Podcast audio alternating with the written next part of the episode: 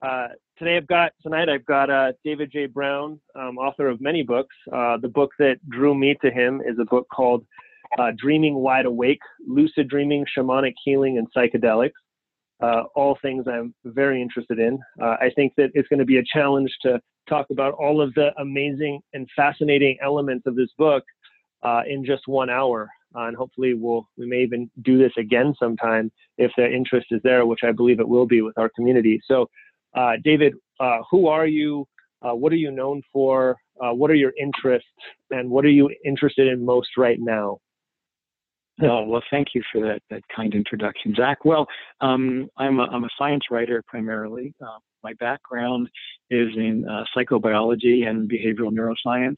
Um, I was trained as a neuroscientist at uh, New York University and the University of Southern California. Um, I was engaged in um, pretty conventional neuroscience research um, for the first um, 10 years of my academic career.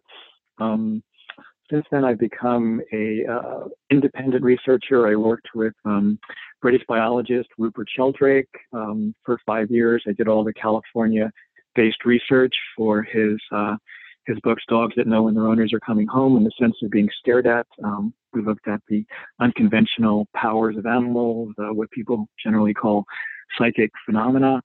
Um, I worked with uh, MAPS, the Multidisciplinary Association for Psychedelic Studies, which is uh, an organization that's um, uh, providing research and studies to help make psychedelic drugs like MDMA, psilocybin, and LSD into legally prescribable uh, prescription drugs.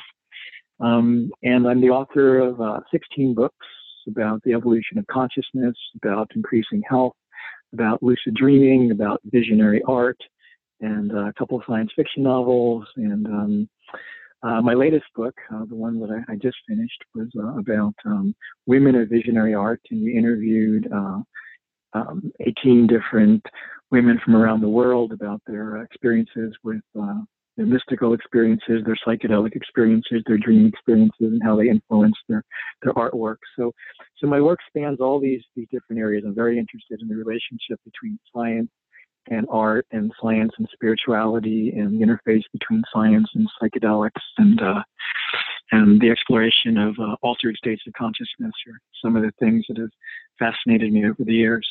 Beautiful, thank you, David. And uh, I think that kind of what we want to cover today, um, because there's so much, so much, so much experience that you have and so much knowledge that you have. I see, I'm friends with you on Facebook, so it's almost daily that I see you're posting other books, and I'm I'm wondering if part of what you've done in all of these journeys is like figured out a way to somehow clone yourself, like in that movie The Prestige. and somehow like you have clones writing these books it like wouldn't surprise me because i see all these books coming in that you're reading plus you're writing books I think you've written more books than the average person that graduates from high school reads after high school. Uh, so uh, yeah, it's it's very fascinating. So uh, I think the goal or the outcome for this talk is a dialogue on exploring the gateways to the ecstatic. Um, and with that, uh, what do you consider the ecstatic realm or the ecstatic? That's great. I haven't been asked that question before. It's the first time, so I'm going to have to think it up on the spot. Um, my very first book, um, my very first, my very first uh, book, Brainchild, was um, if you read the back cover, the um, one of the descriptions of the book was that it was a, it was about how the evolution of life was all geared towards ecstasy. That that was the ultimate goal of evolution was to to learn to live in in ecstasy. Um, ecstasy meaning uh, ecstasis, meaning uh, not static, meaning in movement, um, and in connection with uh, something much greater than yourself, where you uh, the boundaries between yourself and the rest of the world and other people dissolve, um, and with that comes a kind of uh, incredibly pleasurable, incredibly blissful um, feeling of blending and blurring with everything else. And oftentimes, with that, not only is the the experience um, incredibly um, ecstatic, to use uh, no other better word, but with it often comes revelation and insight and uh, knowledge and um, all types of uh, alternative and new perspectives on the world that uh, that weren't available before. So, Um, ecstasy is, I think, one of the goals of uh, lucid dreaming, of psychedelic experiences, shamanic experiences, but uh, but only as a stepping stone to uh, to higher levels of knowledge and reality and healing and creativity and and all those things. It has practical applications, uh, ecstasy, and I think that uh, one of the problems with our planet right now is that we don't have enough ecstasy. We're ecstasy deprived beings. So uh, anything that uh, that you and your wonderful group can do to help promote more ecstasy in the world, I think is a is a good thing. Am I somewhere? Am I on the right track, Tiff? yeah, absolutely. You answered it better than I could have hoped. So that's one of the most elaborate answers to what is the ecstatic that I've heard. I'm right now looking at a book called Shamanism Archaic Techniques of Ecstasy by Mircea Eliade um, that I was turned on to by Michael Meade when I met him here when he came to do a workshop in Salt Lake City.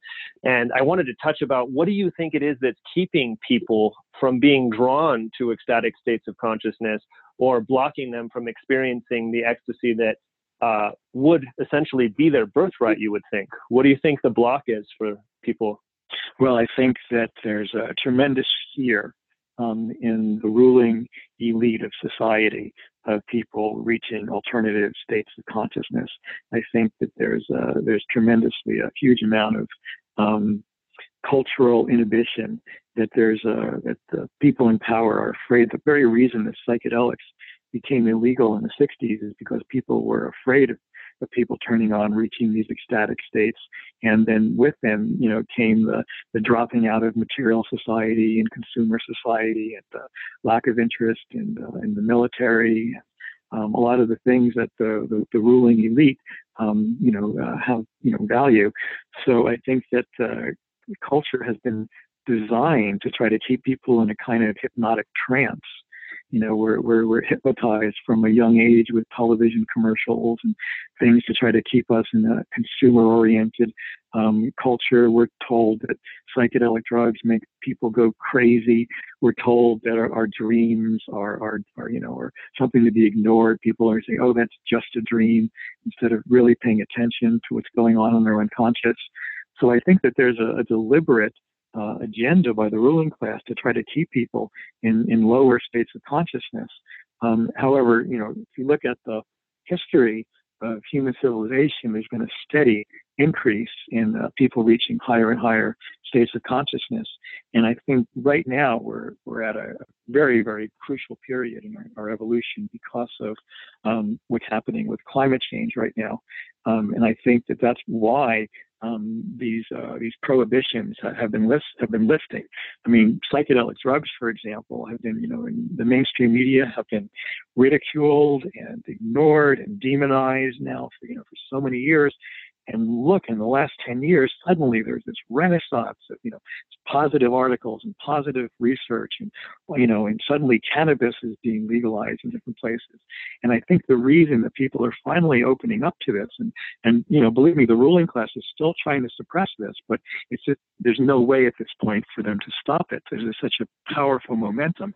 And I think it's because there's something deep inside of us in our DNA and uh, in the essence of our being that is recognizing that the only way to save ourselves from, from climate change is by expanding our consciousness. One of the things that uh, psychedelics, ayahuasca, and magic mushrooms in particular, are, are known to do are, are to increase ecological awareness to make people more aware of their environment. Uh, people, uh, many environmental activists uh, can trace their original inspiration back to uh, doing uh, mushrooms or, or, ayahuasca. So I think that uh, despite the fact that there's been a tremendous attempt to suppress, you know, suppress to the extent of, you know, locking people in jail cells. I mean, putting Timothy Leary in a jail cell. They were so scared of, of the, the messages that, you know, that he was, uh, that he was transmitting. Yeah, the most dangerous man alive at one point he was declared, right? Yeah, by Richard Nixon. Richard Nixon called him the most dangerous man alive. Why was he so dangerous? Well, he was so dangerous because he was giving out information to help liberate people's minds from the chains of the culture. And I think that, uh, you know, this is just an, an, inevitable process right now. And despite the suppression that's gone on and the attempt to make these things illegal and the attempts to try to, uh, demonize and ridicule people who have uh, advanced with these things. I think despite that, there's an enormous renaissance right now, and there's no way to stop the momentum. And psychedelic drugs are being mainstreamed. MAPS is uh, turning MDMA into a legal prescription drug. Psilocybin mushrooms uh, look like they're going to be legal in Colorado and Oregon. They're going to be on the uh, ballot. They seem to be following the pathway of medical marijuana in terms of their legalization. So I think that there's a, an incredible uh, attempt by by the forces, you know, inside of us, the deep intuitive genetic forces that are trying to help us help us evolve and become more ecologically aware, so that we don't uh, we don't all uh, drown when the, uh, when the polar ice caps melt and the oceans become too acidic for anything to live in. Yeah, a friend of mine, um, I, I, met him actually at Esalen, and we've become friends since then. Charles Eisenstein just wrote a really beautiful book called Climate, A New Story. I don't know if you've had a chance to look at that or if you're familiar with Eisenstein's uh, work at all. Uh, but uh, it reminds me of a Philip K. Dick quote uh, that says, To fight the empire is to be infected by its derangement. This is a paradox. Whoever defeats a segment of the empire becomes the empire. It proliferates like a virus, imposing its form on its enemies. Thereby, it becomes its enemies. That was by Philip K. Dick, the author who also used a lot of psychedelics and different types of, um, I guess you would say, medicines over the course of his life. And I think that what I wanted to touch on is um, do you believe that they that the ruling class is somehow this enlightened class and they're aware of all of what the healing modality and power of of psychedelics and altered states of consciousness are or do they just fear that it's going to interrupt what they have what little they have are they a, like a systemic like a part of the broken system itself rather than conscious perpetuator uh, perpetuators of the system well, I don't know that the ruling class, quote unquote, is completely unified on this. Um, when we say the ru- ruling class or the aristocracy, um, you know, we mean the basically the wealthiest people in, in America, the people that have the most financial and political power. Um, I don't know that they're they're unified on this. Certainly, you know, the the, the Trump administration, Republicans, and most of the Democrats, and you know, and and, and uh, Capitol Hill um, seem to be completely opposed to the expansion of consciousness and try to stop it at every corner they can. Uh, there are, however, um, plenty of uh, wealthy people who are uh, donating to MAPS to try to uh, get psychedelic drugs um, uh, turned into legal medicines uh, to make them more available to the average people. So there, there, there's, there's different forces operating um, there's you know there's some some people I think in the ruling class that are trying to uh, to help um, humanity evolve, and there are mm-hmm. others uh, that are more selfishly uh, have more selfish intent. Interesting, great, thank you for that. And I wanted to touch a little bit, David, on what you spoke at at the beginning, because a, a large portion of this book is dedicated to dreaming and lucid dreaming um, and when people hear dreaming, I, at least when I used to hear dreaming, at first I thought, well, dreams are just that other thing that happens at night that's just kind of this silly recreation that just really doesn't have meaning. Uh, but at the same time, paradoxically, Martin Luther King had a dream that changed the world. And then at the same time, later on, I started to listen to uh, early on in my kind of separation from my upbringing, which was kind of like fundamentalist Christian upbringing, originally Russian Orthodox, and then kind of fundamental Christian upbringing. And what really kind of was the medicine for that was when I came across someone named Jiddu Krishnamurti, which it, kind of his opinion of dreams, which affected me for a long time, was that, you know, dreams are kind of rubbish, was his opinion.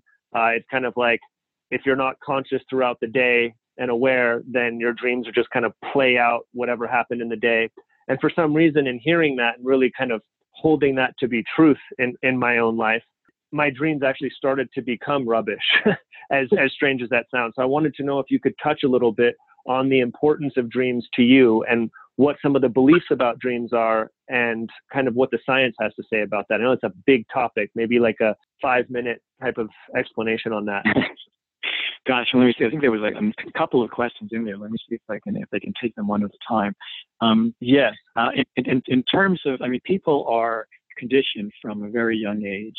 I mean, what happens when a, when a child has has a nightmare and they wake up, mommy, mommy, crying? I mean, the first thing the mother says to the child is, "Oh, honey, that was just a dream, just a dream." You know, in other words, negating any importance, negating any reality uh, to it. And you know, that's a, a cultural bias.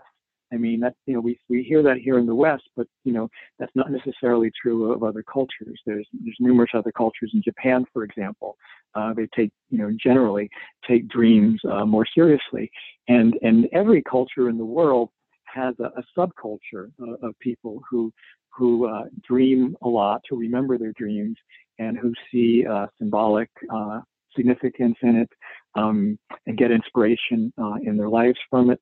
Um, so our culture tends to diminish and uh, as much as it can uh, the importance of dreams.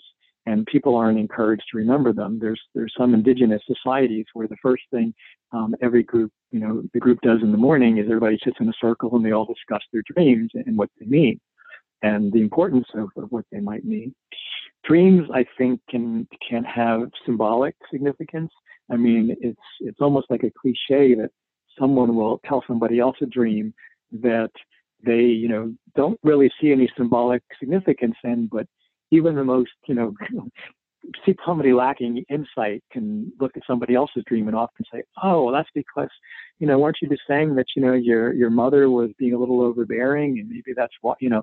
Suddenly, it becomes so obvious. And they're like, "Oh, of course," and it's because dreams are often um, they're often expressing our blind spots. That you know, the very aspects of our unconscious that we're not aware of. So there's often interesting uh, symbolism in dreams, and, and that's important. And, you know, Freud and Jung and, and other uh, psychoanalysts and psychologists have, have stressed the importance of dreams in terms of understanding our unconscious. Lucid dreaming was, uh, was made into a science in, uh, during the 1970s by uh, Keith Hearne and uh, Stephen LaBerge. Um, they both did experiments where they were able to show that they were uh, able to send signals from within the dream while they were dreaming. Um, prior to this, lucid dreaming had been um, categorized as something, some kind of a cult phenomena, and wasn't taken seriously. And um, and Stephen and Keith showed that um, you were able to signal from within the dream by uh, making certain eye movements. In other words, you could have a brain monitoring device show that the person was dreaming, going through REM stages of sleep or whatever stage of sleep they were in. And then they could um, very clearly signal by making sweeping movements with their eyes, you know, right, left, right, left, you know, that sort of thing. And that was the first scientific evidence that people were able to make uh, we're able to send conscious messages from within the dream. And um, since then, it's, it's gotten uh, tremendously uh, more sophisticated.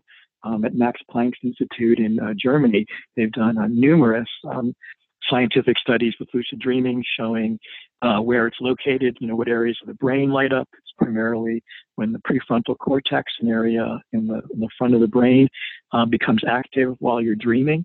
And uh, they also have developed uh, techniques uh, using something called transcranial brain stimulation, where they apply a, very mild electric current uh, to the scalp in front of the prefrontal cortex while someone's in REM, REM sleep and can uh, trigger uh, lucid dreams around 90% of the time, 80, 90% wow. of the time. That's huge.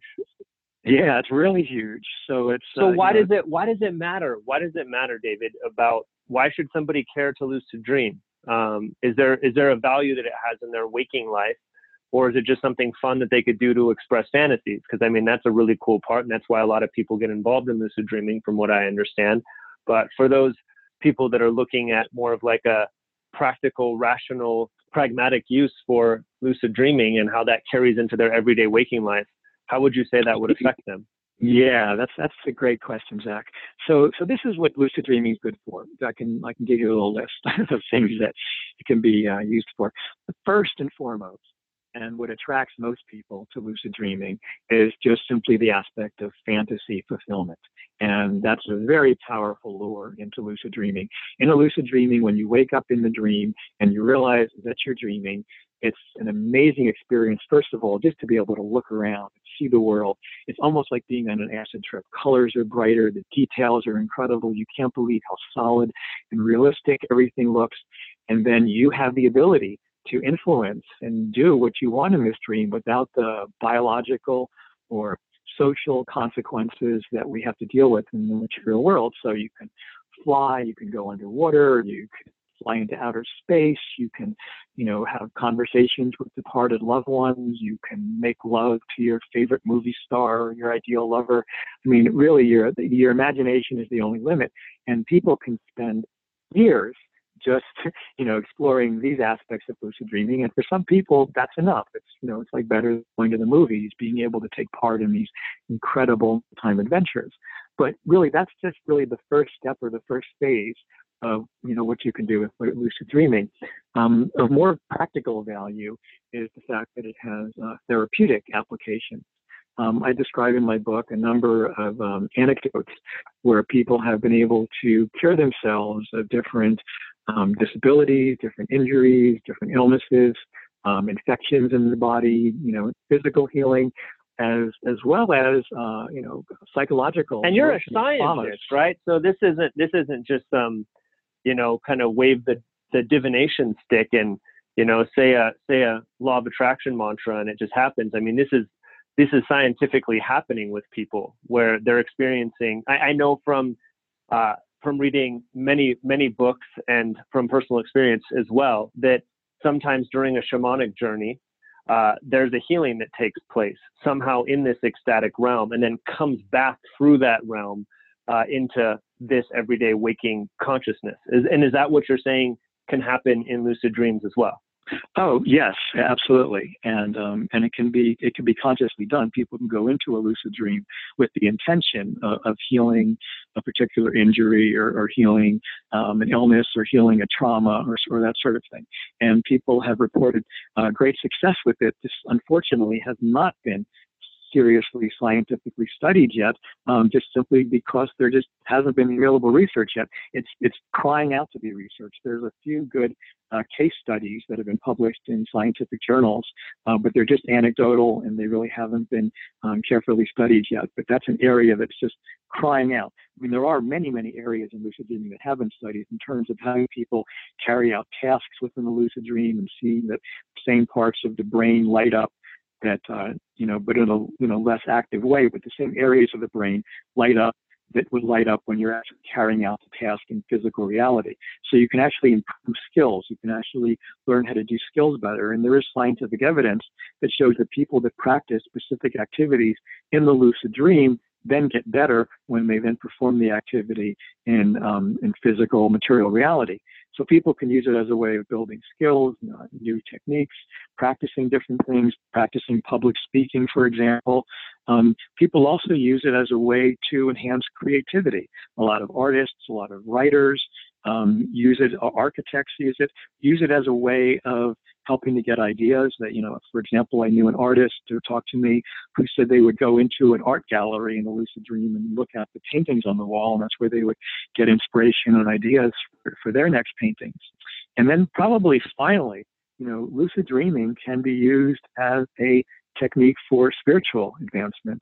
Um, it's been used in, in shamanic and uh, religious traditions um, for thousands of years, uh, especially Tibetan Buddhism. It's been used uh, for about 2,000 years as a as a training technique, um, so that people can can not only the idea is that if you learn how to become conscious in, in your dreams, then you can learn how to become conscious in what they call the bardos or the after after death states, the states between uh, what they say are the states between death and rebirth and the new car- incarnation. So by mm. practicing lucid dreaming, they say that you then gain some type of control in the after death realms and can then more consciously incarnate in your next lifetime. So that's a pretty wide range of, you know, of that's a very powerful thing you touched on right there. I mean, essentially what you're talking to or what you're speaking to is is some way to achieve the elusive eternal life in a way, or at least a dramatically extended version of it, uh, if in fact people are able to transition through Bardo into another life. David, thank you for sharing all that. I want to touch on the fact that I haven't had a lucid dream in years, and I was super bummed about this because I'd been reading your book and I'd been reading uh, Robert Waggoner's book, Lucid Dreaming. I read, uh, and you turned me on to her in this book, uh, Olga Kharitidi, Entering the Circle And uh, this is all since picking up your book maybe four months ago. I just kind of devoured all of these things. And I hadn't had a lucid dream in years. I mean, I questioned whether I'd ever had one. It's been so long. And as luck would have it, I had a lucid dream last night. I was so happy.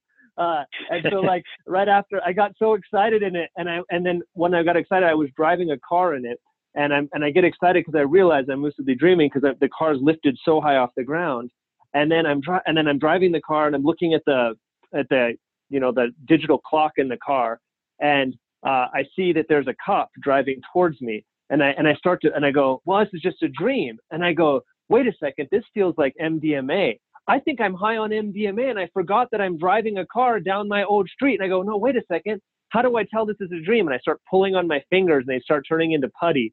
And, uh, and and then I went into like this like void, right? This is like gray void, kind of like going off screen on a video game with the game genie. Like, you know, it's got a real glitchy.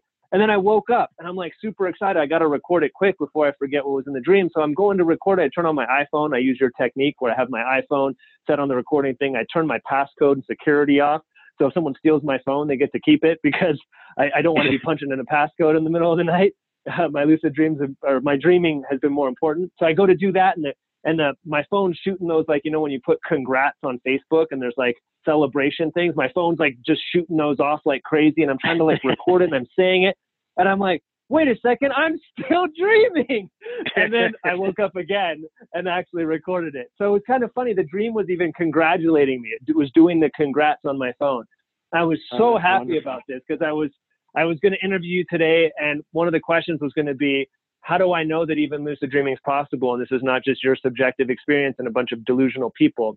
Um, and I could say that, you know, I, it took me months and uh, finally it did happen. And it was a very mystical experience. Uh, and today I kind of felt kind of out of body, a little bit like, oh, am I going to die at any moment? Am I even alive still? There was a lot of that coming up today. And I think in your book you touched on that and you said that some shamans believe, or that uh, maybe this was from uh, Don Miguel or no Carlos Castaneda that lucid dreaming is you you don't really start lucid dreaming or you do start lucid dreaming right about the same time as you stop fearing death because lucid dreaming and the experience of, of of the fear of death are connected in some way. Can you touch on that?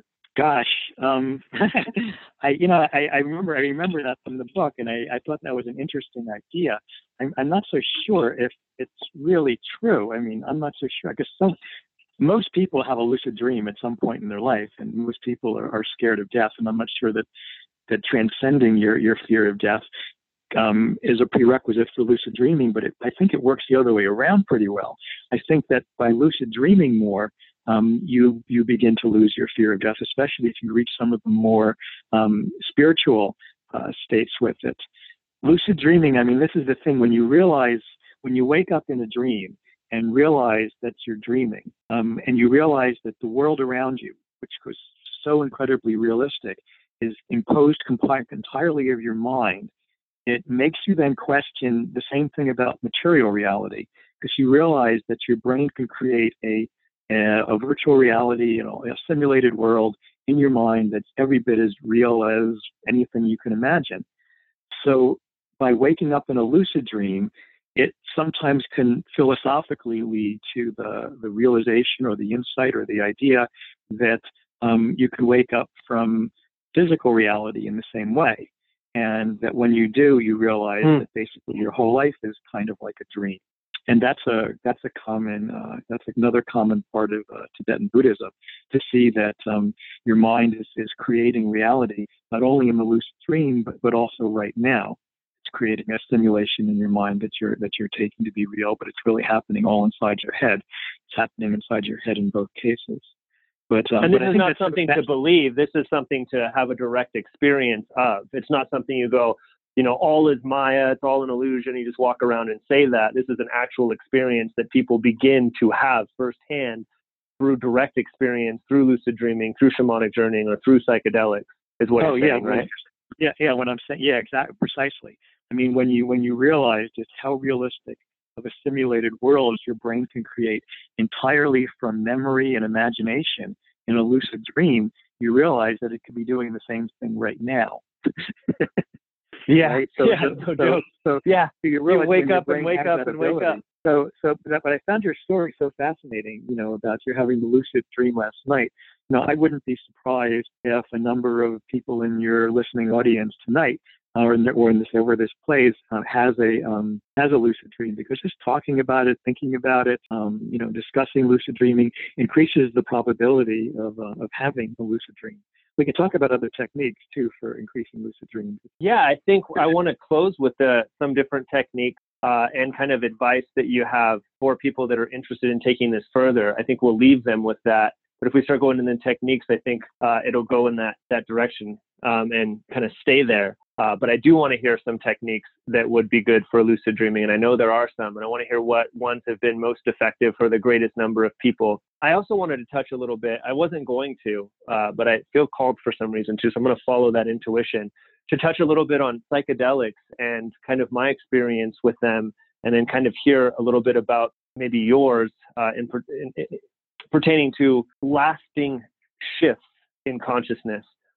For me, one of the main points that I, that I needed for healing. Like I would smoke marijuana and have absolute panic attacks. Like I would come out of the egoic state of consciousness, back in, out, back in, back out, back in. Time would get distorted, have full panic attacks. It was a miserable experience, which then I avoided pretty much anything that made me uncomfortable. Uh, later in life, I got completely addicted to uh, opiates, oxycodone, in order to be able to function. I, I, just simply couldn't go to work. I couldn't drive in a car. I just I couldn't get myself to do anything. I couldn't even get out of bed without it. That forced me into an initiation of sorts where I had experienced uh, ibogaine, iboga.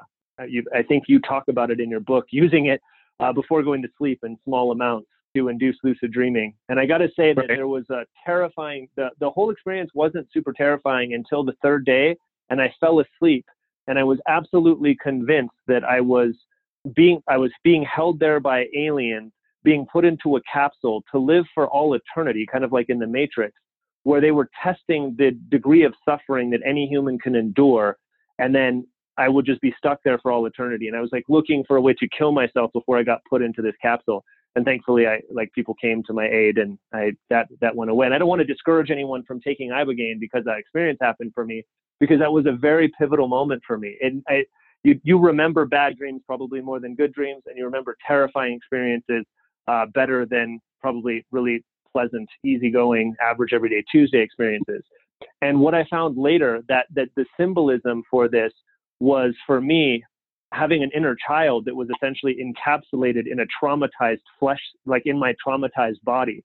Uh, in Bessel van der Kolk's book, Body Keeps the Score, he talks about how trauma is stored in your body and I thankfully came across a medicine called MDMA, and that completely transformed my life. I had a, a, a childhood with a lot of abuse, lived in group homes, and just really unpleasant, crazy things. Grew up as, you know, the white kid in the in the kind of the projects, ghetto areas of, you know, Oakland and Hayward, and uh, things were not super easy growing up.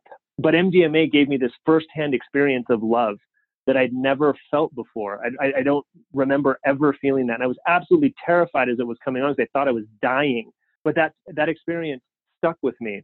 And just recently, I, I, I, I uh, had an experience with something called 5-MeO DMT, which is a, comes from a bufo toad. And during this experience, I had realized there was a complete dis- dissolution of the ego. I didn't know who I was. I was everything. And I, and I actually like reconstituted myself back into my body differently than I was before. And I'm almost thinking that I came back into a different dimension or world. I know that sounds crazy maybe to many people that would be listening to this, but have you had any experiences like that that have had that have so profoundly shifted the way that you view the world? And if so, maybe what are two of those experiences if if you had to just for sake of time? Gosh, I mean, so many thoughts came as you were saying all that, but um, see what I can remember and what I can go from that. One of the things that I wanted to touch on, you said that um, I found that so fascinating that that ibogaine was that I was that um, iboga or ibogaine that you had. Um, I I think it might have been a mixture of both, but it was for sure the ibogaine HCl. I didn't huh. take it in the best environment. I wouldn't recommend somebody go take it where I did. I was the only person that had was not on opiates at the time. I I like cold turkey the opiates. It was a miserable experience of vomiting and mm. sweating and kratom enemas because I couldn't drink it anymore because I was vomiting it up. It was just, I mean, and I went through that miserable experiences over and over. It was like hell. Like I would get, take opiates so I could make enough money to eat and live, and then yeah. I like would make enough to like survive, and then everything. it, it, it, what's weird is that I could make a lot of money or none at all. Like there was actually no in between for me. I don't know if that answers yeah. your question, but this is a highly like it's a yeah, highly yeah, empowering know, thing now. Sure, sure. No, I yeah, I understand. Um, no, I just, one of the things I just wanted to mention when you uh, brought that up was uh, I had a, an experience in my uh, early 20s where I smoked uh, three large lungfuls of uh, dimethyltryptamine, uh, DMT, and found myself in a hyperspatial dimension where a um, where a super intelligent, uh, super powerful being of some sort was experimenting on me. And uh, what uh, he seemed to be doing was testing my ability to handle either excruciating pain or suffering or ex- extraordinary ecstasy and pleasure. It was like tuning these dials and like seeing just mm. how much I could take, of you know, how much hmm. ecstasy, mm. how much suffering, how much. And I was just like, screaming and like, ah, this is horrible, and oh my god, this is just wonderful, and ah, it's like going back and forth. and I felt just completely at the mercy of this being that was just, you know, controlling these uh, this dial that was uh, that was making me feel all these feelings and, in in intensities that are just beyond anything a human can experience. I mean, just extraordinarily, extremely intense. I'm not so sure that that experience transformed me uh, that much, except in the sense that on a philosophical level, that I then uh, expanded my notion of how big reality was. There were probably other uh, dimensions of reality. Um, I've had experiences with uh, with MDMA that um, helped me to heal from uh, traumas that I had um, earlier, but uh, never fully in a complete way. I was uh, I was traumatized as a child. I was sexually abused when I was very young, at the age of three. And um, it took me many years and many psychedelic sessions to, to really work through all that. Um, the MDMA experience has helped. MDMA was especially helpful when I would go through um, grief periods with uh, with breakups from girlfriends or mm. losing losing someone. It, it it it was tremendously helpful in going not only getting relief from the, the pain of the grief, but also helpful in terms of getting insight and and that would help me after the experience uh, wore off.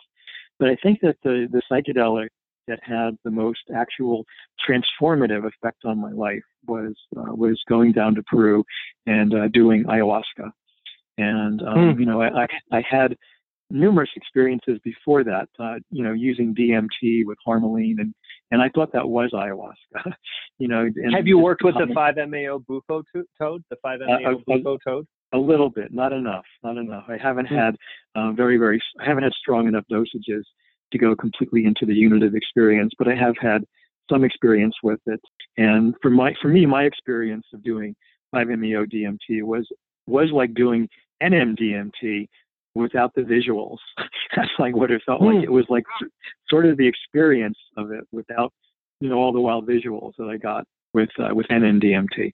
Um, I haven't done, I guess, a high enough dosage of it yet to have the unitive experience that everyone talks about. But uh, but doing ayahuasca um, down in the Amazon was what what really transformed me.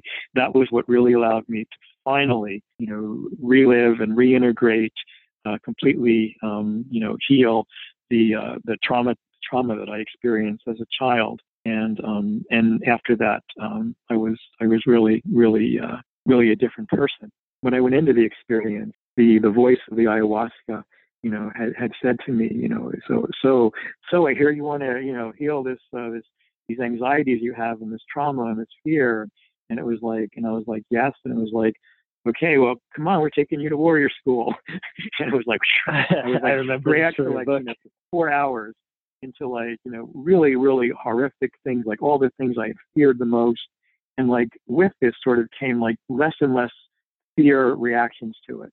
And by the end of the experience, I was like completely devoid of any fear in my life, you know, wasn't afraid of anything.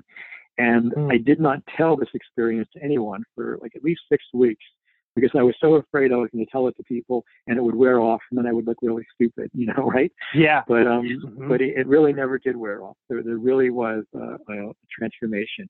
Something really happened on that ayahuasca experience. And I really think that it was because there's a, I don't know if you've ever done ayahuasca or not, but ayahuasca, there's like an intelligence. There's a built-in shaman. There is some kind of higher intelligence, plant wisdom or something that seems mm-hmm. to know how to find the areas that need healing, the parts of you that are, you know, wounded and traumatized, and it knows how to stitch you back together. It is incredible. It's an amazing experience, and that to me was was by far. It was almost like every other psychedelic experience in my life was just a prerequisite, really, to the ayahuasca mm. experience, which was like the mother of all psychedelic experiences. It was like it had elements of MDMA and it had elements of mushrooms, elements of LSD. It was a little bit like all of them, but just way more powerful than all of them. You know, it's like you're used to seeing like when you move your hand on LSD and you see the trails.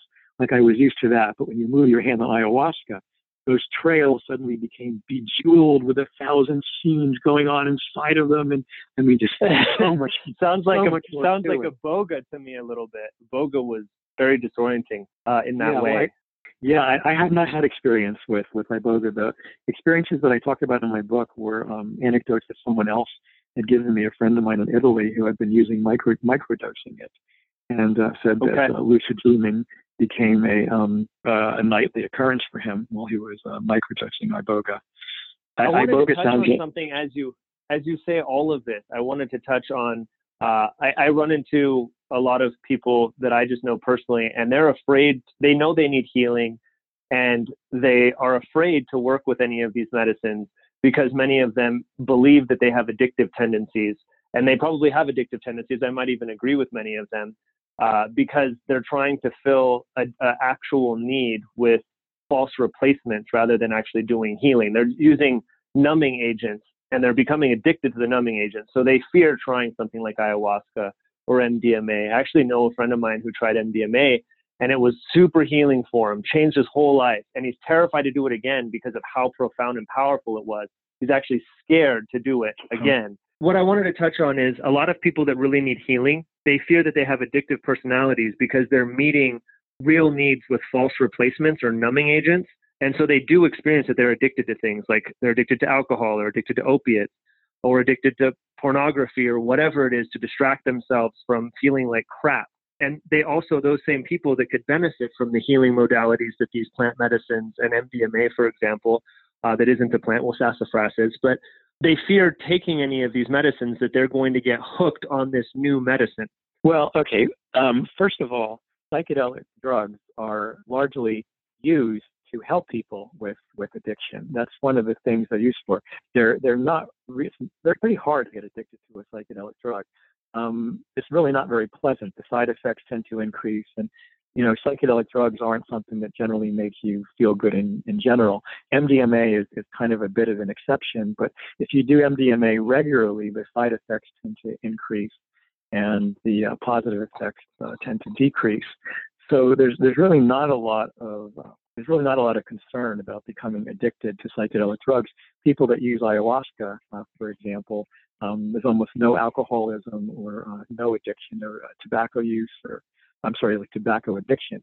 With uh, they use tobacco medicinally as part of the ayahuasca ceremonies, but but they've actually done studies that show that ayahuasca um, prevents people from being addicted if they if they use it regularly. Um, and of course, as you know, ibogaine is used uh, specifically to help people stop uh, opiate addiction and other addictions. So psychedelic drugs, by their very nature, tend to break um, you know uh, patterns in the mind. They don't usually have that potential for addiction, but they're also, you know, I have to add, they're not necessarily healing either. They're most healing um, when they're used in a therapeutic context. So ayahuasca being used with a with a you know with a shaman who's uh, who's uh, properly educated, or um, MDMA or LSD or psilocybin with a psychotherapist you know, the way that uh, MAPS and the Heffter Foundation and the Beckley Foundation is promoting right now. I think that that, that it's the combination of psychotherapy uh, with uh, a psychedelic that really has the most uh, powerful uh, healing potential. And when it's done in a safe environment, you know, with a psychotherapist, um, I think the person has a lot more, you know, confidence in the experience. You know, if there's uh, something, if they run into any kind of difficult or uh, challenging material that they have someone there to help them with it. And uh, so I think that's really the, the best place for people to do these sorts of things. And um, and also for someone who has never experienced a psychedelic um, and who wants to experience these altered states of consciousness, um, there are ways to do it without drugs that are a little gentler. You know, meditation is obvious. Isolation tanks, holotropic. tanks, the holotropic breath work, yes, you know, of course, is a very, but it's a holotropic breath work is a lot of work. It's really hard. I don't know if you tried it. It's not, not I have, yeah, yeah. It takes a lot of work. You got to really want to have that experience. You do, um, and it is worth it. It really is amazing. Um, but you can go into a flotation tank or an isolation tank and go into a, an LSD-like or a ketamine-like state uh, or a lucid dream-like state uh, for a couple hours without taking any drug and, and uh, coming out and feeling uh, perfectly relaxed. So, um, so that was something that I would recommend if somebody wants to uh, experience these other states without uh, the commitment of, uh, of taking a drug. And of course, these drugs are illegal. And, you know, the fact that they're illegal, you know, adds levels of paranoia and people are never really sure what mm-hmm. they're getting, if the purity is correct and all these things. And so that's why it's sometimes a good idea if, you, if you're really serious and if you have the money to go someplace where these things are legal. You know, you can go to Jamaica or to Holland and uh, and have a legal um, you know group run you know magic mushroom ceremony, or you can go down to Peru and you know and have an ayahuasca ceremony or, or an iboga ceremony. I think that doing it with somebody who's a professional and who has got experience and can help if there's a you know challenges come up is probably the best way for someone who's uh, not that experienced or who's uh, reluctant uh, to embark on these uh, wild states of consciousness. Yeah, it's fascinating, and thank you for sharing that, David. Um, it's fascinating with running ecstatic dance. Uh, obviously, this is done in a place where there is no drug use allowed, no alcohol use allowed. Everybody comes in 100% completely of sound, mind, and body. It's actually done in a temple, and uh, the music has no curse words or any negative like any negative lyrics. And it, we, I find, and so do others, that it's hard to get people to come to one of these. And it's and it's fascinating because it's you wouldn't think it'd be hard but it's almost like there's a realness and there's a depth that happens at least at our dance. And i know some dancers are really really powerful like this. There's real healing happening and people feel afraid to come uh, or they just find themselves not able to come and uh, it's a real fascinating fascinating thing to watch because uh, you yeah. think it would just be everybody that does yoga would just love to come check this out. It totally doesn't happen that way. Almost nobody comes until they're ready and you could see it. I wanted to touch on where we and end maybe with this is because uh, we're running out of time. Is aside from obviously like ecstatic dancing being one of the portals using, I mean, shamans have used the drum for you know since since somebody could bang sticks against something uh, in order to do I think what it's called is uh, audio. What is it called? Uh, audio driving, the drumming changes the brain waves and you're essentially able to reach uh, ecstatic states of consciousness through that and i believe that ecstatic dance uses large subwoofers and speakers and you know these types of music to also reach those states and we had touched on lucid dreamings as, as one of the gateways we've touched on psychedelics as another one of the gateways i'd like to touch on some techniques that we could that somebody could use just listening to this one audio uh, about how they could start to experience lucid dreaming or invite that into their lives. Uh, uh, aside from reading your book, Dreaming Wide Awake, which I can't recommend enough. Yeah, yeah, yeah. But let me, i'd be happy to discuss a, a few techniques. Let me also, before I discuss the lucid dreaming techniques, let me just say that um, there are there are there are technologies uh, called light and sound machines that um, little goggles that you wear and little headphones that um, produce um, electronic kind of like beep sounds and light flashes that are um, beeping at a frequency that um, mimics your uh, alpha waves, your beta waves, theta waves, delta waves, your different brainwave frequencies in the brain. And when these things uh, start, um, these electronic sounds start beeping in your in your ears, your brain starts to mimic the patterns it's a process called entrainment. And you can then go into some of these deeper, you know, go from a beta to an alpha state, which is a more relaxed state, or into some of the more deeper states like theta and delta, which are deep states that are either encountered in very deep meditation or in, or in deep sleep. So that's another another possibility for people that are interested in uh, in attaining some of those states without drugs. Um, lucid dreaming. Um, for people that are interested in lucid dreaming, first of all, I wouldn't be surprised the number of people have lucid dreams just from listening uh, to this talk. Because as I mentioned earlier, just talking and thinking about it is one of the things that triggers it. Um, probably the first thing you want to do if you really want to embark on lucid dreaming in your life is start keeping a dream journal. Start writing down your dreams. Start writing down whatever you can when you wake up in the middle of the night or when you wake up first thing in the morning before you do anything else. Write down whatever you remember from the dream, even if it's just a little snippet or just one line. Write that down. Even if it's if you can't remember any of the details, then just write down the feeling that you have uh, from the dream. Mm-hmm. And uh, you, will find that the more attention you pay, the more you write these things down, the more it starts coming to you. Uh, the more attention you pay to your dreams, the more they'll start revealing themselves to you. And you want to do this because if you uh, have a lucid dream, you want to at least remember it. So you want to first increase your dream recall and increase your attention to your dreams. That's really the, the first and most important thing to start doing. Next, probably the technique that has helped me the most and uh, a lot of other people that I've spoken to is to get into the habit of asking yourself that all important question Am I dreaming right now? You want to get into the habit of asking yourself that question like every half hour, every hour, set your alarm clock, you know, every time it goes off, ask yourself, Am I dreaming right now? Am I dreaming right now? And when you ask yourself that question, you have to answer it sincerely. You cannot just flippantly say, oh, of course I'm not dreaming, because you're going to carry that over into your dream state. Say, oh, of course I'm not dreaming when you're dreaming. What you want to do is is when you is is what you want to do is when you ask yourself that question, am I dreaming right now? You want to take what's called a reality test.